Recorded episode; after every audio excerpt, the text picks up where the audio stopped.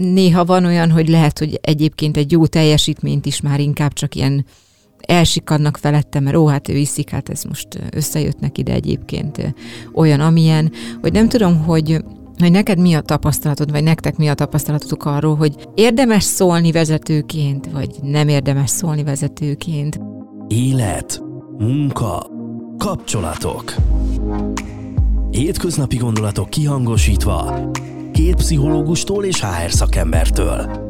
Nagy Nórával, Rádi Eszterrel. Ez a Kihangosítva Podcast, hogy hangot adjunk az érzéseidnek.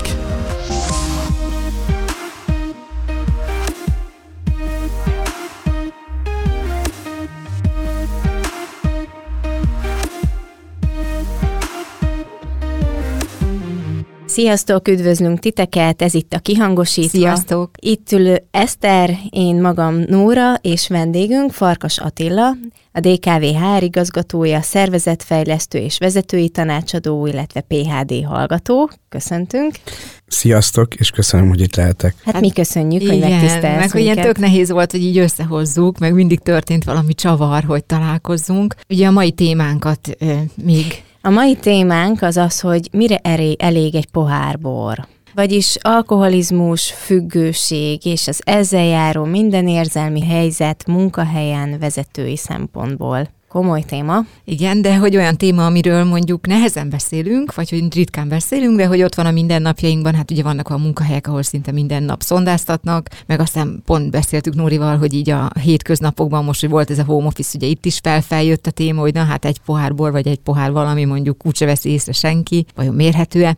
De mielőtt elkezdenénk a beszélgetést, nekem így az lenne az első kérdésem, hogy a meghívott vendégünkhöz, hogy milyen a viszonyod az alkohollal? Mit gondolsz róla? Használod? Van-e kedvenc italod? Bármi? A kedvenc italom a rum és a testes vörösborok. Tehát a viszonyom az alkohol az, hogy szeretem. Tehát nem vagyok abszinens, nem, nem, nem áll távol tőlem az alkoholfogyasztás. Nyilván pont ezért fontos, hogy odafigyeljek, vagy odafigyeljek arra, hogy meddig engedem bele magam ebbe a kérdésbe, és milyen határokat szabok. Akár itt a rendszeres alkoholfogyasztással kapcsolatban, akár a mennyiséggel kapcsolatban, bár amit ehhez fontos, hogy éltem körülbelül három és fél évet Franciaországban. Ú, de jó. És nagyjából Melyik, az, hol? Milyen részen? Az óceánparton. Ah.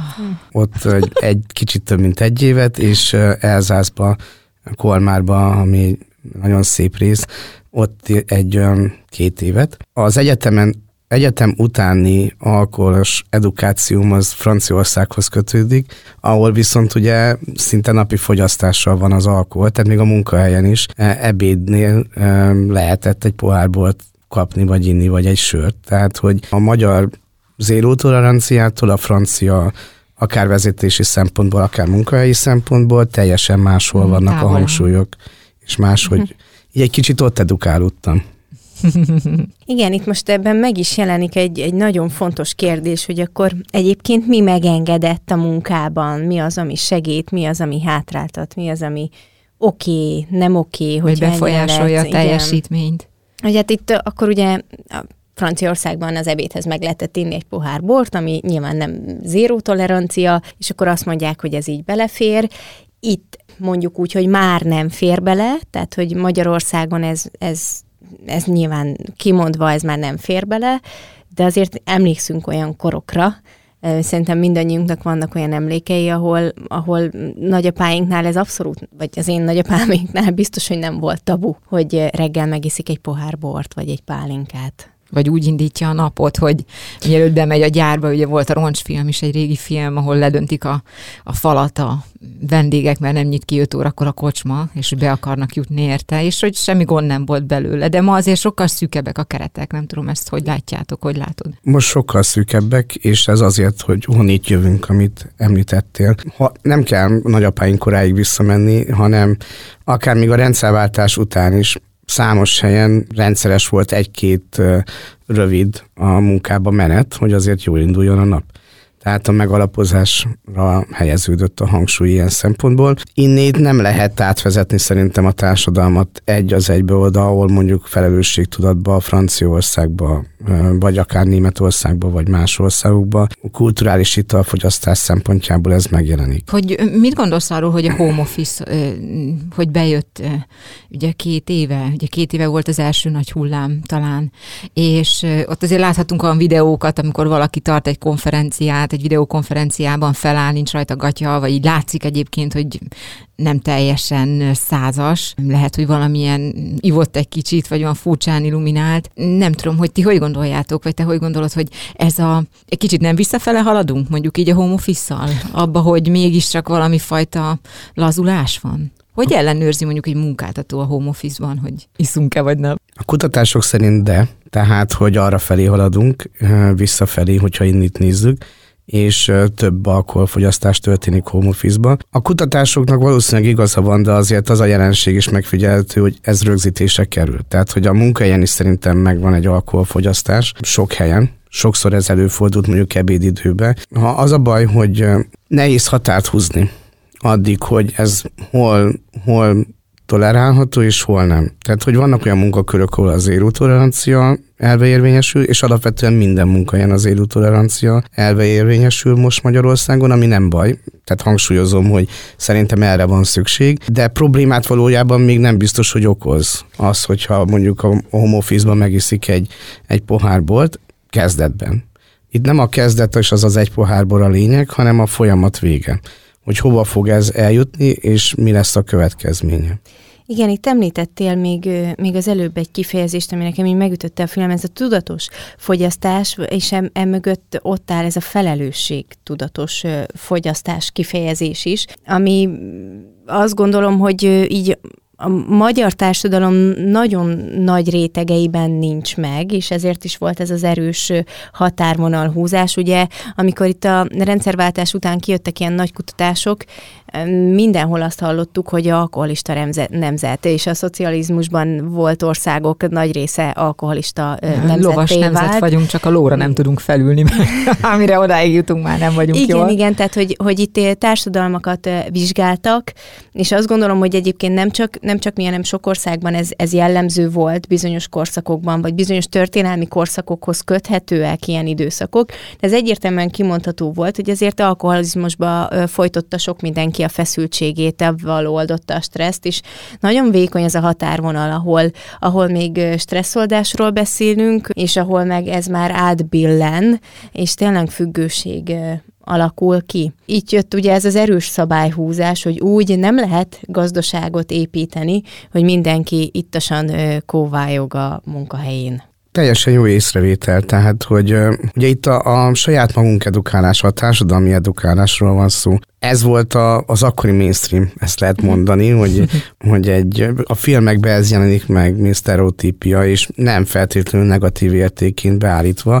Nagyon sok klasszikus 70-es, 80-as évekbeli filmben ez olyan természetes volt, olyan vele volt mondjuk azt, hogy divatos volt, és valóban így nem lehet gazdaságot építeni. A, mondjuk, hogyha meg, megnézek egy... sikerült. Az olajiparban abszolút ment. Nem tudom, emlékeztek-e még rá, hogy ez ilyen klasszikus röhögség, ilyen röhögés tárgya volt, hogy amennyi viszkit ott elfolyattak 45 perc alatt a Dallasban, hogy akkor már... Igen, Pamela és a pohár. Mindenki, igen, Jockey, mindenki, csak ittak, ittak, ittak, és mégis De tudtak dolgozni. Egy kiváltságos elit egy százalékáról beszélünk. Igen. Nem feltétlenül erre gondolok, hanem mondjuk, hogyha egy, egy nyugati filmbe, és nem a pusztulást, a rombolást akarta bemutatni a társadalmi mérétegeknek a, a leépülését, akkor valójában az alkohol mondjuk egy, egy kellemes ebédbe jelenett meg, nem pedig egy dorbézolásban. Egy-két kultfilmtől eltekintve mondjuk a nagy zabálás, de, de ott az alkoholon volt a hangsúly. Még a, a általad felhozott uh, Joki Jung és Samantha is a, nem segítette a társadalom edukálását. De mondjuk ez egy tény állapot, tehát hogy most uh, szerintem, hogyha a, a, a folyamatot nézzük, akkor, akkor jó úton van összességében munkahely szempontjából ez a történet, tehát hogy hogy az, hogy visszaszorul és hogy nem befolyásolja többségében a munkavégzést, de azért még mindig ott van probléma. Kérdés, hogy ebben a folyamatban, ami alkoholhoz való viszont jelenti, egész társadalmi szinten hogy állunk, és, és abban viszont nem jól. Igen, itt szerintem kétfelé irányul a, a téma, főleg az alapján, amit, amit itt te is mondtál. Az egyik az, hogy azért iszunk, mert hogy ez, a, ez kell a hétköznapokhoz, ezzel oldjuk a stresszt, ezzel, ezzel megyünk előre, ez a, ez a hajtóerőnknek az egyik, egyik eleme, vagy azért iszunk, mert ez mondjuk egy gasztroélmény, mert kihozza az ebéd ízét, mert meg akarom élni azt a pillanatot azzal, a, azzal a, az étellel és finom borral együtt. Ünnepelni ünnepelni akarok, igen, tehát hogy másra használjuk az alkoholt, hogyha ha ezt a két témát külön vesszük. És akkor itt jön a kérdés, hogy oké, okay, de akkor a munkánkra milyen hatással tud lenni az alkohol? A, említetted, hogy PHD hallgató vagyok, és tavaly volt egy, az egyik tárgyból egy esettanulmány, ami, ahol az volt a kérdés, hogy egy munkahelyen egy, egy nő a szünetbe eleltünedezik, furcsán viselkedik, utána később jár be a munkahelyre, elkezdik gyanítani, hogy iszik, és hogy, hogy akkor mi a munkáltatónak a, a feladata. És ugye a PAD hallgatók többségében egyetemről kikerült emberek, akik folyamatában végzik a PHD-t, és egyébként meg is kevés köztük a vezető, és vezetőként kellett mondani, hogy mit csináljunk mit csinálnának, hogyan kezelnék a helyzetet. És a többség kapás, ez egy összetett kérdéskörnek egy része volt csak. A többség azonnal rávágta, hogy azonnal elküldeni. Uh-huh. De a kérdés a valóságban azért nem ilyen egyszerű. Tehát, hogy egy munkáltatónak mikor és hogyan kell beavatkozni egy folyamatba, főleg, hogyha az alkoholizmus nem a munkahelyen történik, hanem a magánéletben, és nem a home office-ról beszélek, az van-e joga egyáltalán? Tehát, hogy beavatkozni, van-e joga leülni a munkavállalóval, hogy figyelj, látom rajtad, hogy remeg a kezed egész nap. Látszik, hogy defókuszált vagy. Mi a probléma? Esetleg rákérdezni direktben, hogy, hogy esetleg vannak-e alkohol problémái. Vagy nem rákérdezni, hanem mondani, hogy én ezt gondolom, rólad, hogy, hogy ez okozza esetlegesen a munkahelyi viselkedés zavarodat. A elmúlt 20 évben, amióta nagyon sok helyre betekintésem van, és nagyon sok ilyen problémával szembesültem. Tehát egy járművezetőnél egyértelmű az zéró tolerancia, mert a lehető legkisebb dolog sem fér bele. De az eddigi tapasztalataim alapján több különböző helyeken, és ott is, ahol szervezetfejlesztőként, tanácsadóként funkcionáltam, a vezető sokszor szembesült azzal, hogy ilyen, ilyen áll fenn, és ott akkor, akkor döntést kell hozni, hogy mit lép a munkáltató. Saját tapasztalatból láttam olyat, vagy tapasztaltam olyat, hogy volt főnököm, alkoholista, volt barátom, akivel együtt dolgoztam egyébként, alkoholista, vagy lett azzá, meg láttam olyat, hogy, hogy beosztott és alkoholista lett. Belecsúszott a folyamatba. Nagyon nehéz ezekben a helyzetekben döntést hozni, és eldönteni, hogy mikor. Volt olyan, hogy én például magánéletbe történő alkoholizmusnál kollégát a kapitányságról hoztam ki. Munkavégzésén ebből semmi nem látszott. Ő egy valószínűleg kampányalkoholista volt, azaz nem rendszeres alkoholfogyasztó, hanem néha, de akkor nagyon, és akár hülyeségeket is csinált. Én ott nem reagáltam túl a dolgot, és nem beszélgettem el bele, csendben ha kihoztam, hazavittem és elköszöntem is. Sok-sok éven keresztül azon a munkahelyen, ahol akkor dolgoztam, ő egy nagyon-nagyon jó erőforrás lett. És gondolom odafigyelt rá az életébe, érezte ennek a felelősségét. A, egy barátom úgy lett alkoholista, hogy az ő főnöke, az meg egy pontosan tudta, hogy mit bír el, hogy meddig tud elmenni, minden nap szinte ivott. A vége felé a munkahelyen is azt már nem tudta tolerálni, egy igazgató volt egyébként, nem a most, hanem ő volt a szervezetnek a vezetője. Ez a barátom, hogy megfelelési kényszerből, vagy csak szimpátia alapján járt vele esténként beülni, hívta társaságnak a kocsmába, és amikor elbúcsúztak, a, ez az igazgató pontosan tudta, hogy másnap ő nem iszik többet, és másnap tud még teljesíteni.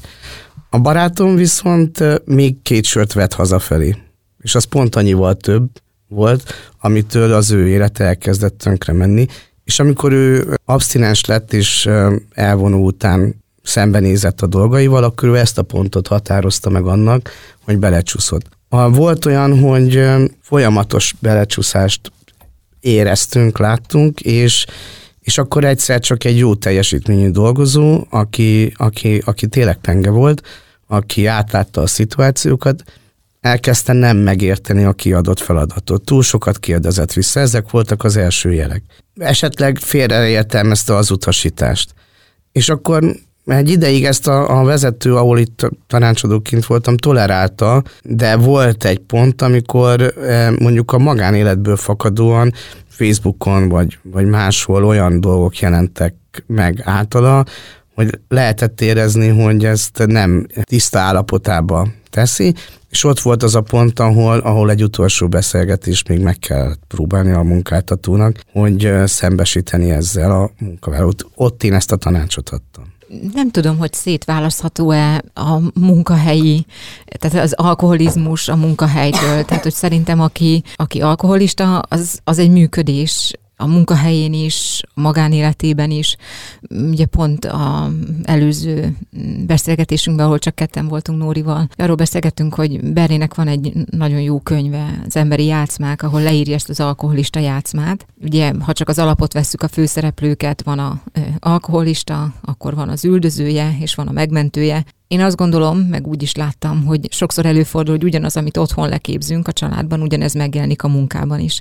Tehát, hogy én azt gondolom, hogy az, aki iszik, vagy az a tapasztalatom, az tudja nagyon jól, hogy másnap rosszabbul teljesít, nem fog tudni úgy odafigyelni, szét fog csúszni.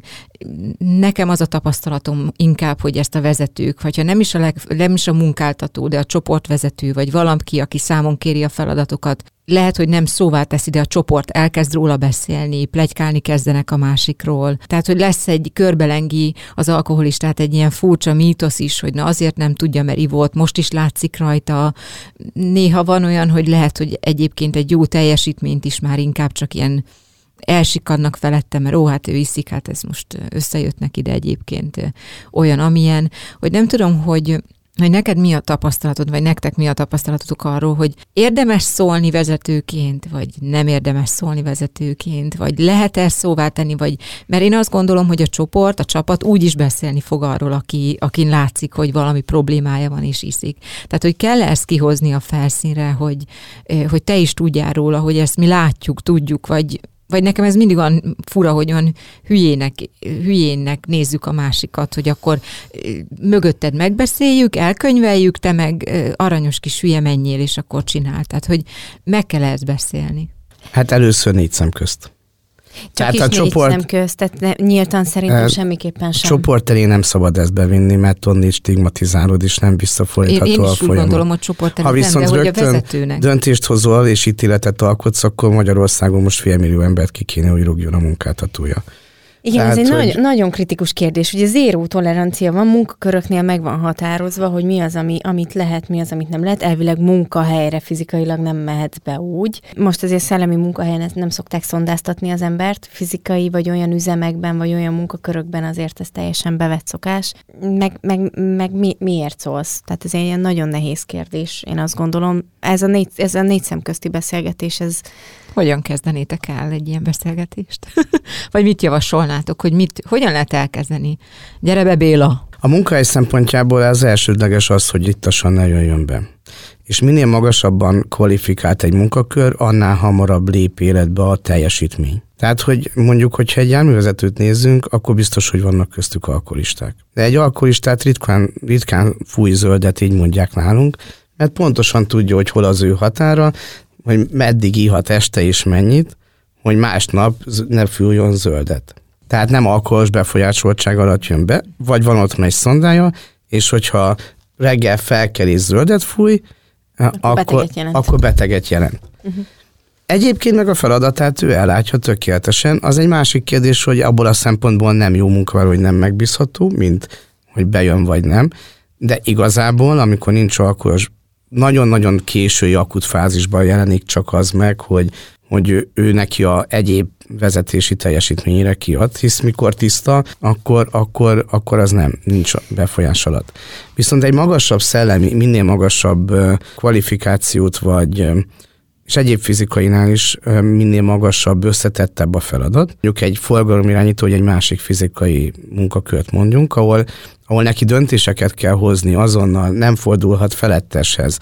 Ott, ott egy olyan állapot, hogy nem fújt zöldet, de mondjuk kettőkor került ágyba, és nem, nem úgy működik másnapos, vagy harmadnapos, mert még az is lehet, ott nyilván sokkal inkább fontosabb, hogy egy rossz döntéséből egy nagyon súlyos baleset is keletkezhet, vagy bedugulhat a város. Más a megítélése.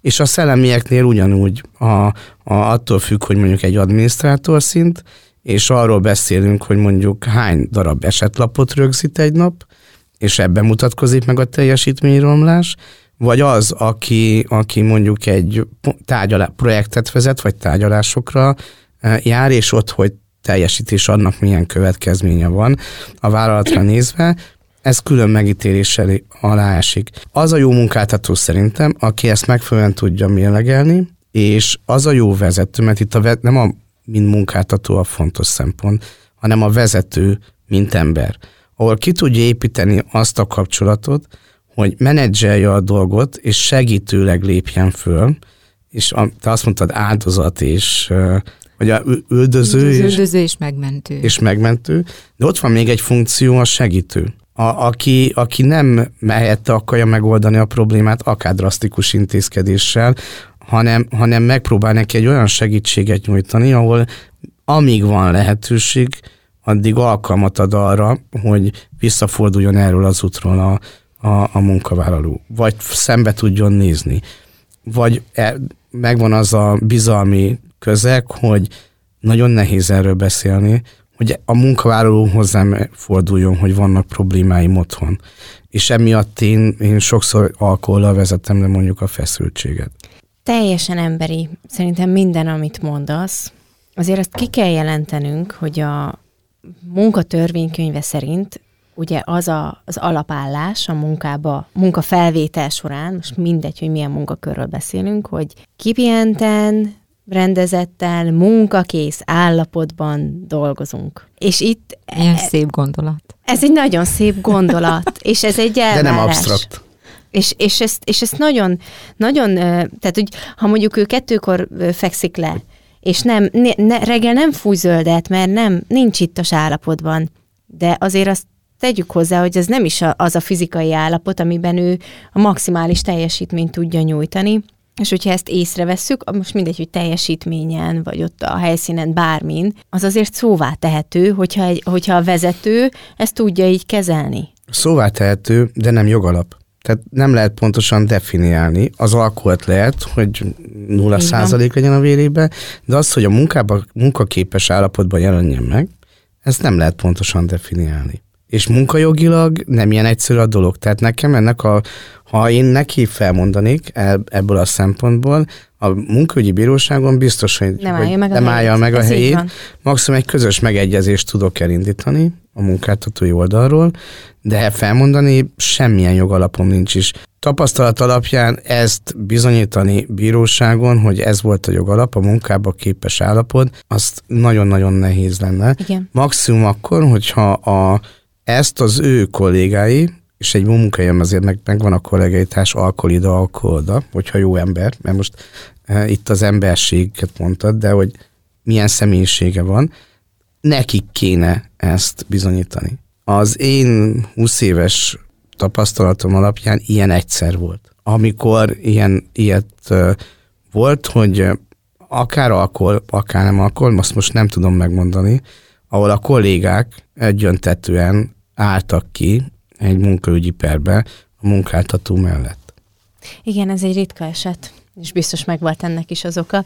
Nagyon-nagyon vékony ég, amiről Igen. beszélünk, és, és ott van, azért megnyugtatom a hallgatót, a sofőröket nem csak itt mindenhol máshol évente alkalmassági vizsgálatra küldik, tehát hogyha romlanak azok az érzékszervek, és, és bármi, mert hogy egyébként a alkoholizmus hatására ez, de mm. ez az amortizáció az elkezdődik, akkor ez be kell, hogy mérje az alkalmasságvizsgálatot végző orvos és szakember. Meg lehet, hogy az is egy fontos edukáció lenne, hogy többet beszélnénk arról, hogy mi az alkoholizmus, vagy hogy mi Igen. az, ami, ami annak számít. Mert ugye sokan kérdezik tőlem is mondjuk az üléseken, hogy minden nap megiszok egy deci bort, alkoholista vagyok-e, vagy hát. én a barátaimmal, amikor elmegyek, jól érzem magam, ez hetente hányszor van? Hát hetente kétszer érzem jól magam, és te én havonta egyszer, vagy, vagy van. Tehát, hogy, hogy ugye ez is egy fontos dolog lenne, hogy ez ne tabu legyen, mert a másik tapasztalatom mondjuk így a családterápiákból, hogy gyakran a családnak van egy olyan elvárása a munkahely felé, hogy, hogy ők is vegyenek ebbe részt, miért nem szólnak rá,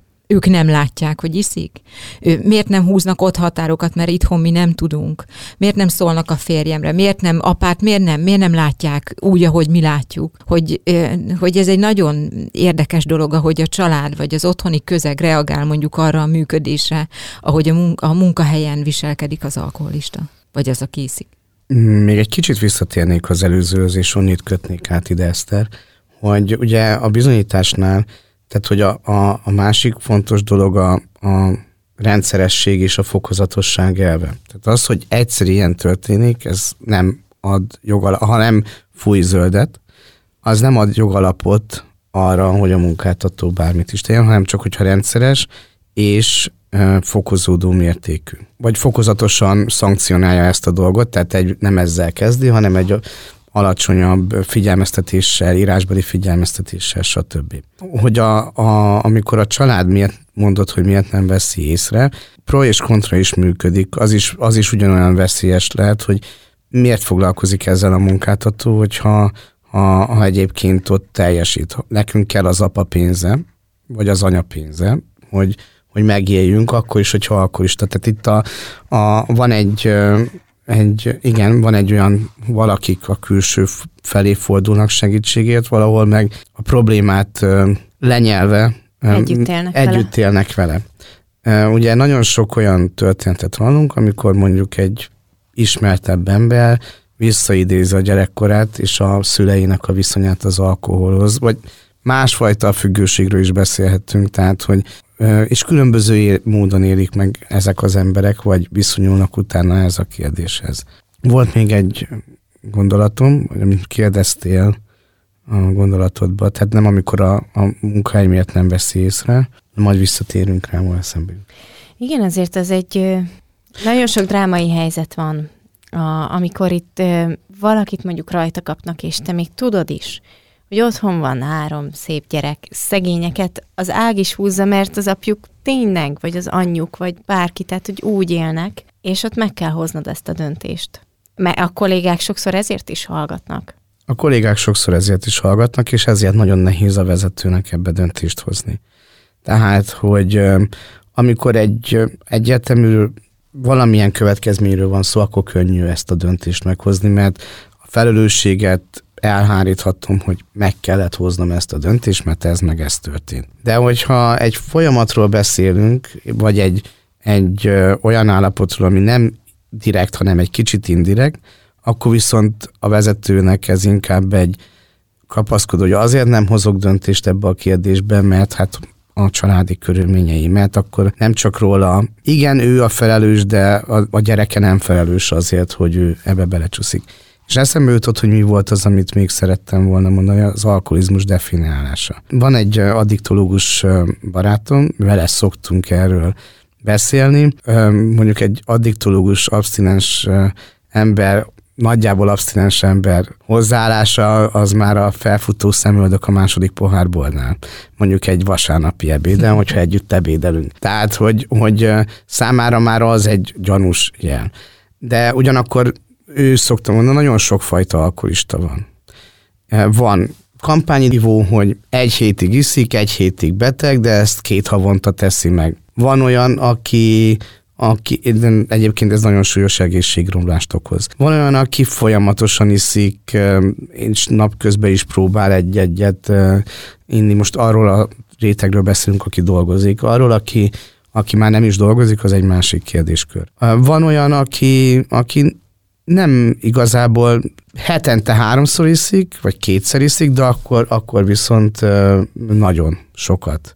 Tehát, hogy, hogy szerintem nagyon sokan esnek ebbe a kategóriába, hogy igen, amit te is mondtál, hogy hány az az alkalom, amikor a barátokkal esténként iszom. Belecsúszunk. Belecsúszik. Ez ugye szociológiai értelemben az már alkoholizmus, ha minden nap alkoholt iszunk. Most ez mindegy, hogy egy pohár bor vagy egy, egy, egy liter bor. Tehát egy, azért itt, itt sok, sokféle egy, megközelítés egy, létezik. Egy pohár bor önmagában alkoholizmusnak szemít, de nem fog problémát okozni. Így a van. probléma az lesz, amikor abból kettő lesz, három lesz, egy üveg lesz, egy liter lesz. Talán igen, hogy itt lehetne jól megfogni ezt a dolgot, hogy, hogy ez a folyamat, tehát hogy ne, ne legyünk végletesek, tehát hogy mindent vagy semmi alapon, mert még itt volt egy témánk, mielőtt elkezdtük ezt a beszélgetést, hogy vannak olyan, szerintem ez egy olyan áll, tehát egy, hogy szokták ezt mondani, ilyen tehát, hogy egy kicsit ilyen álszentség, hogy vannak munkahelyek, ahol zéró tolerancia van, tehát a napi munkavégzéshez, de amikor mondjuk csapatépítő tréning van, vagy elvonulás, mm. mondjuk ahova elmegyünk, na ott aztán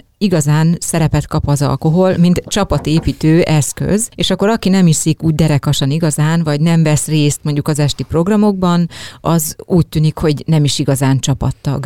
Tehát, hogy ez, ez is nem is lesz az. És hát gyakran előfordul, hogy nem is lesz az, vagy kiszorul azok közé, akik szintén nem használják. Tehát, hogy azt gondolom, hogy talán ezen a végletességen lehetne állítani. Nem azt mondom, hogy ne, ne a zéró toleranciát, hanem magát a, az alkoholnak a munkahelyi szerepét. Tehát van olyan, hogy a vezetőnek ugye ez is van, hogy elvárása, hogy hogyha velünk szól, ülj le az asztalhoz, igyál még, hova mész, miért fekszel le korán. Tehát, hogy vannak olyan csapatépítő tréningek, ahol kimondottan hangsúlyos az, hogy mm. mennyit iszunk, és ki a legügyesebb ivó közöttünk az annyit birini nő létére is, vagy férfi létére, hogy... Ez abszolút Na. képmutatás. Tehát azért, és akkor vagyunk általában képmutatóak, hogyha nem nézünk szembe a problémával. Tehát ez szerintem így kimondható. Uh-huh. És ez abszolút egy, egy, vagy nem is tudom, hogy képmutatás, hipokrata. Aha, hipokrata, hipokrata igen, az jó. Aha. álláspont. Mégse válik az a munkáltató, aki így, az a főnök, az a vezető, az a kolléga hiteltelenni, aki így viselkedik, akkor, mikor elválja az abstinenciát, az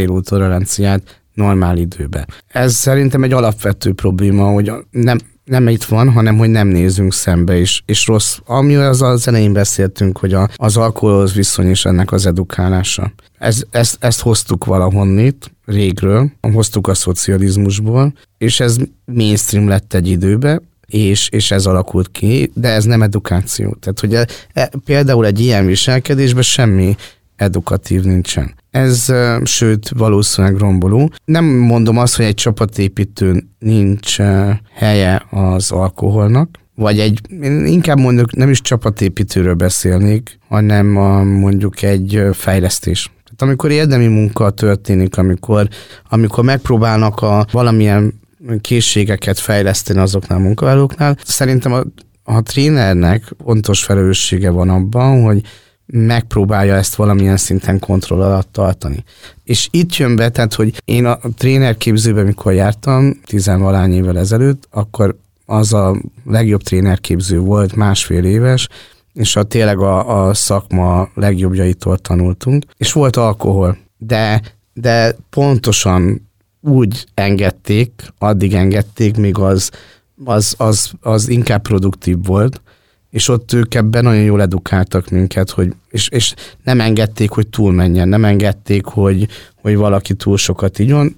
Trénerek voltak, jó szakemberek, megoldották a, a saját eszköztárukkal ezt. És ugyanígy, amikor egy csapat, tehát nem csak arról van szó, hogy bowlingoznak egyet, hanem valamilyen fejlesztés, fejlesztés történik, akkor ott, ott nagyon minimális ennek a, a szerep nagyon kell kontroll alatt tartani a trénernek. Itt a, a trénernek van egy hatalmas felelőssége, meg a vezetőnek, aki a, mondjuk a résztvevők közül a legmagasabb szintű, nem fontos, hogy ő legyen a munkáltató jogkör gyakorló, hogy valamilyen módon az ő viselkedése meg fogja határozni a többieknek a viselkedését vagy így a hozzáállását, ahogy mondod, hogy a trénernek milyen szerepe van, eszembe jutott, szerintem ezzel nem árulok el titkot, hogy akihez járok terápiába, mert hogy ugye én is szoktam járni, meg ilyen gyakorlom a másik oldalt is. Ő még Popper Péterhez járt terápiába, tehát az én terapeutom vagy terapeután Popper Péternek volt. Tehát ők együtt dolgoztak terápiában, és mondta, hogy ugye hát mi most úgy tanuljuk, hogy nem szabad semmit sem csinálni a kliensnek, nem szabad megkínálni semmivel, és ott volt egyszer egy olyan alkalom, amikor nagyon hideg téli este volt, kellemesen pattogott a tűz, és akkor megkérdezte a terapeutát Popper úr, hogy esetleg kér egy icipici konyakot, hogy ez most így ide illene ehhez a helyzethez. És akkor ez is szerintem egy olyan dolog um, volt, ami ott akkor egy adhok döntés volt, de nem rontott, nem segített, szerintem ez teljesen másnak szólt. Akkor, már nem tudom, hogy ilyenekre gondoltatok Akkor már is kimondom a nevét, Balai Robihoz jártam, ő szegény már nem él, de ő például Bagdi Emlőkével és Snir Péterrel uh-huh. volt, aki együtt tanultak. Tehát, hogy ők a, vagy a coachingot, vagy a, a, a mentálhigiénét, vagy a tréninget, ők alapozták meg Magyarországon, és ők nagyon jól tudták Igen. azt, hogy, hogy ezt ő, hogyan kell. A mai felhűgult uh, trénerek világában már inkább az a buli, hogy sok tréner, hogyha ő is együtt uh, iszik Igen, sokszor. felhígult a piac ez, fel, ez a felhígulás eredménye. Igen. De úgy mondjak pozitív példát azt, amit te mondtál, tehát, hogy hogy azért volt egy jó pár olyan alkalom, és jó pár olyan munkai környezet, ahol, ahol azt láttam, hogy, hogy ez nagyon jól működik. A, ott volt a vezető, és, és nagyon jól nem volt, so, nem volt probléma. Tehát nem jelentkezett semmilyen probléma abból fakadóan, hogy volt alkoholfogyasztás, tehát hogy, hogy odafigyeltek, elég, nem, nem vitték túlzásba, és ez a vezetőn múlik az ő viselkedésén, ő hat, szerintem nagy részt nem, van, ha már van egy alkoholista a csapatban, akkor azt ki fogja használni, hogy igyon. Tehát, hogy vagy azt használja ki, ilyen is van, hogy pontot ne iszik, hogy ne rúgjon le. Tehát, hogy arra két napra megállja, mert ugye ez egy tit- titkolás. Tehát, hogy hogy azért nehéz elkapni ezt a folyamatot, mert még a család is csak lehet, hogy késüljön rá. Tehát le, még önmagáról is az elején titkolja, aztán önmagának már bevallja, de akkor mindenki más elől megpróbálja titkolni, és aztán már nem lehet titkolni ezt a dolgot. És sokszor, akik ilyen kulturaalkoholisták, vagy, vagy tudják, hogy ez neki náluk probléma, akkor egy ilyenen odafigyelnek, hogy ők legyenek a, akár ők, ők nem is hisznak. Hát igen, órákat lehetne még erről filozofálgatni, tényleg egy nagyon-nagyon kényes kérdés. Itt most, kedves hallgató, neked ezt szeretnénk megjegyezni, hogy semmiképp sem arra akarunk itt buzdítani bárkit, vagy bármely munkahelyet, hogy az alkoholizmust támogatni kell, vagy elfogadottá tenni. Inkább azt, hogy ezt egy nagyon körültekintően érdemes kezelni, felelősségünk teljes tudatában, és hogy erre nevelni gyakorlatilag gyakorlatilag az utódainkat, vagy hát erre edukálni a társadalmat szakemberként, a szakemberként hallgatsz minket, hogy, hogy ez, egy, ez egy komplex kérdéskör, amiben nagyon sokféle téma feljöhet, a felelősség, a függőség, a, az, hogy milyen jellegű a munkakör, az, hogy miben segít, miben hátráltat, hogy hol vannak a törvényi határok, ebben, ebben nekünk felelősség tudatosan kell eljárnunk, és hogy ez mindenkinek egyfajta, egyfajta nehézség, és egy kicsit ilyen önismereti kérdés is. Igen, ezért fontos szerintem is, hogy ahogy mondtad, hogy önismereti kérdés, felelősség, munkahely, család, magánélet, tehát, hogy, hogyha valaki tudja azt, hogy problémája van az alkohollal, akkor szerintem érdemes segítségért fordulni Mindenki. minél előbb. Ez eh, nem feltétlenül azt jelenti, hogy akkor innentől kezdve egy nagyon hosszú elvonó kúrára kell járnia, hanem lehet első lépésként csak azt megtenni, hogy egy szakember segítségével ezt eh, felszínre hozni, beszélni róla, akár a családban is a tabut megszüntetni, tehát ezt a tabusítást. Ugye itt beszélgettünk a játszmákról, hogy hogyan lehet a játszmából kilépni. A játszmából pont így lehet kilépni hogy hogyha egyszerűen nem veszek részt benne. Ha azt mondom, ugye az egyik ilyen kicsit ilyen dramatikus befejezése az otthoni alkoholista játszmának, hogy a segítő vagy a megmentő, akár az üldöző azt mondja, hogy oké, okay, innentől kezdve nyíltan ihatsz, nem érdekel, nem fogok ebbe részt venni, azt teszel, amit akarsz. Tehát igazából visszaadom a felelősségét a másiknak, hogy te döntöd el, hogy mit csinálsz. Én megmondom, hogy mi lesz a következménye a részemről, és hogyha te úgy döntesz, hogy egy másik úton haladsz tovább, akkor így döntöttél. De hogy én ebbe a játszmában nem fogok részt venni. Jó, és nagyon, ez ugyanúgy hogyha... igaz a kollégákra és is. És vezetőre is. Igen. Tehát, Vezet... Amikor egyszer ilyen szituáció volt, én is azt mondtam, hogy én így látom, ez az út ide fog vezetni, és nem is kellett azt mondanom, hogy te döntesz mert ő mondta azt, hogy értem, és akkor tudom, hogy mit kell tennem. Tehát visszarendelted a saját felelősségi körébe a döntést, ami nélkül Igen, tehát, nem, ne, nem, én nem ismertem ezt a, ezt a könyvet, de hogy amikor egy ilyen szembesítés megtörtént az utolsó esélynél, akkor még ki se kellett azt mondanom, hogy innét kezdve van nálad, hanem ő mondta, hogy akkor neki kell cselekednie. És ez egy, ez egy jó érzés volt. Ez egy jó döntés Igen, volt. Ez egy jó Attila. döntés Igen. volt, és itt ne felejtsük el a családtagokat, meg a környezetet sem, hogy ők is dönthetnek, és ők is kérhetnek segítséget, hogyha zavarban vannak ezekben a helyzetekben. Tehát, hogy ér, ér szólni, ér, ér jelezni. Ugye ez nagyon összetett kérdés, főleg családi helyzetet tekintve, de ez ugyanúgy igaz lehet kollégákra is. Tehát, hogy lehet, lehet jelezni azt, saját magadról is beszélve, hogy engem frusztrál, engem zavar, én vagyok tőle zavarban, nem tudom, hogy hogy kezeljem, mit tehetek. Mert hogy akkor, hogyha, hogyha nem tudatosan áll bele valaki ebbe a helyzetbe, akkor könnyen lehet egy ilyen játszma szereplője, akár kollégaként is. Így van. Úgyhogy Köszönjük köszönjük szépen szépen, sok hogy értékes voltál. gondolatot. Nagyon jó volt, hogy beszélgettünk, meg egy, Én szerintem egy ilyen nagyon tiszta, nyílt beszélgetés volt, abszolút kereteket megtartva, úgyhogy ha bárkinek bármilyen észrevétele van, akkor az írhat nekünk, vagy írjon nekünk, vagy írjatok nekünk. Kérdezzetek bátran. Így van. Köszönjük szépen Attila. Köszönjük. Én köszönöm. Sziasztok! Sziasztok. Sziasztok! Ez volt a Kihangosítva Podcast. Keresd további epizódjainkat, és beszélgessünk kihangosítva az életedről, a munkádról és a kapcsolataidról.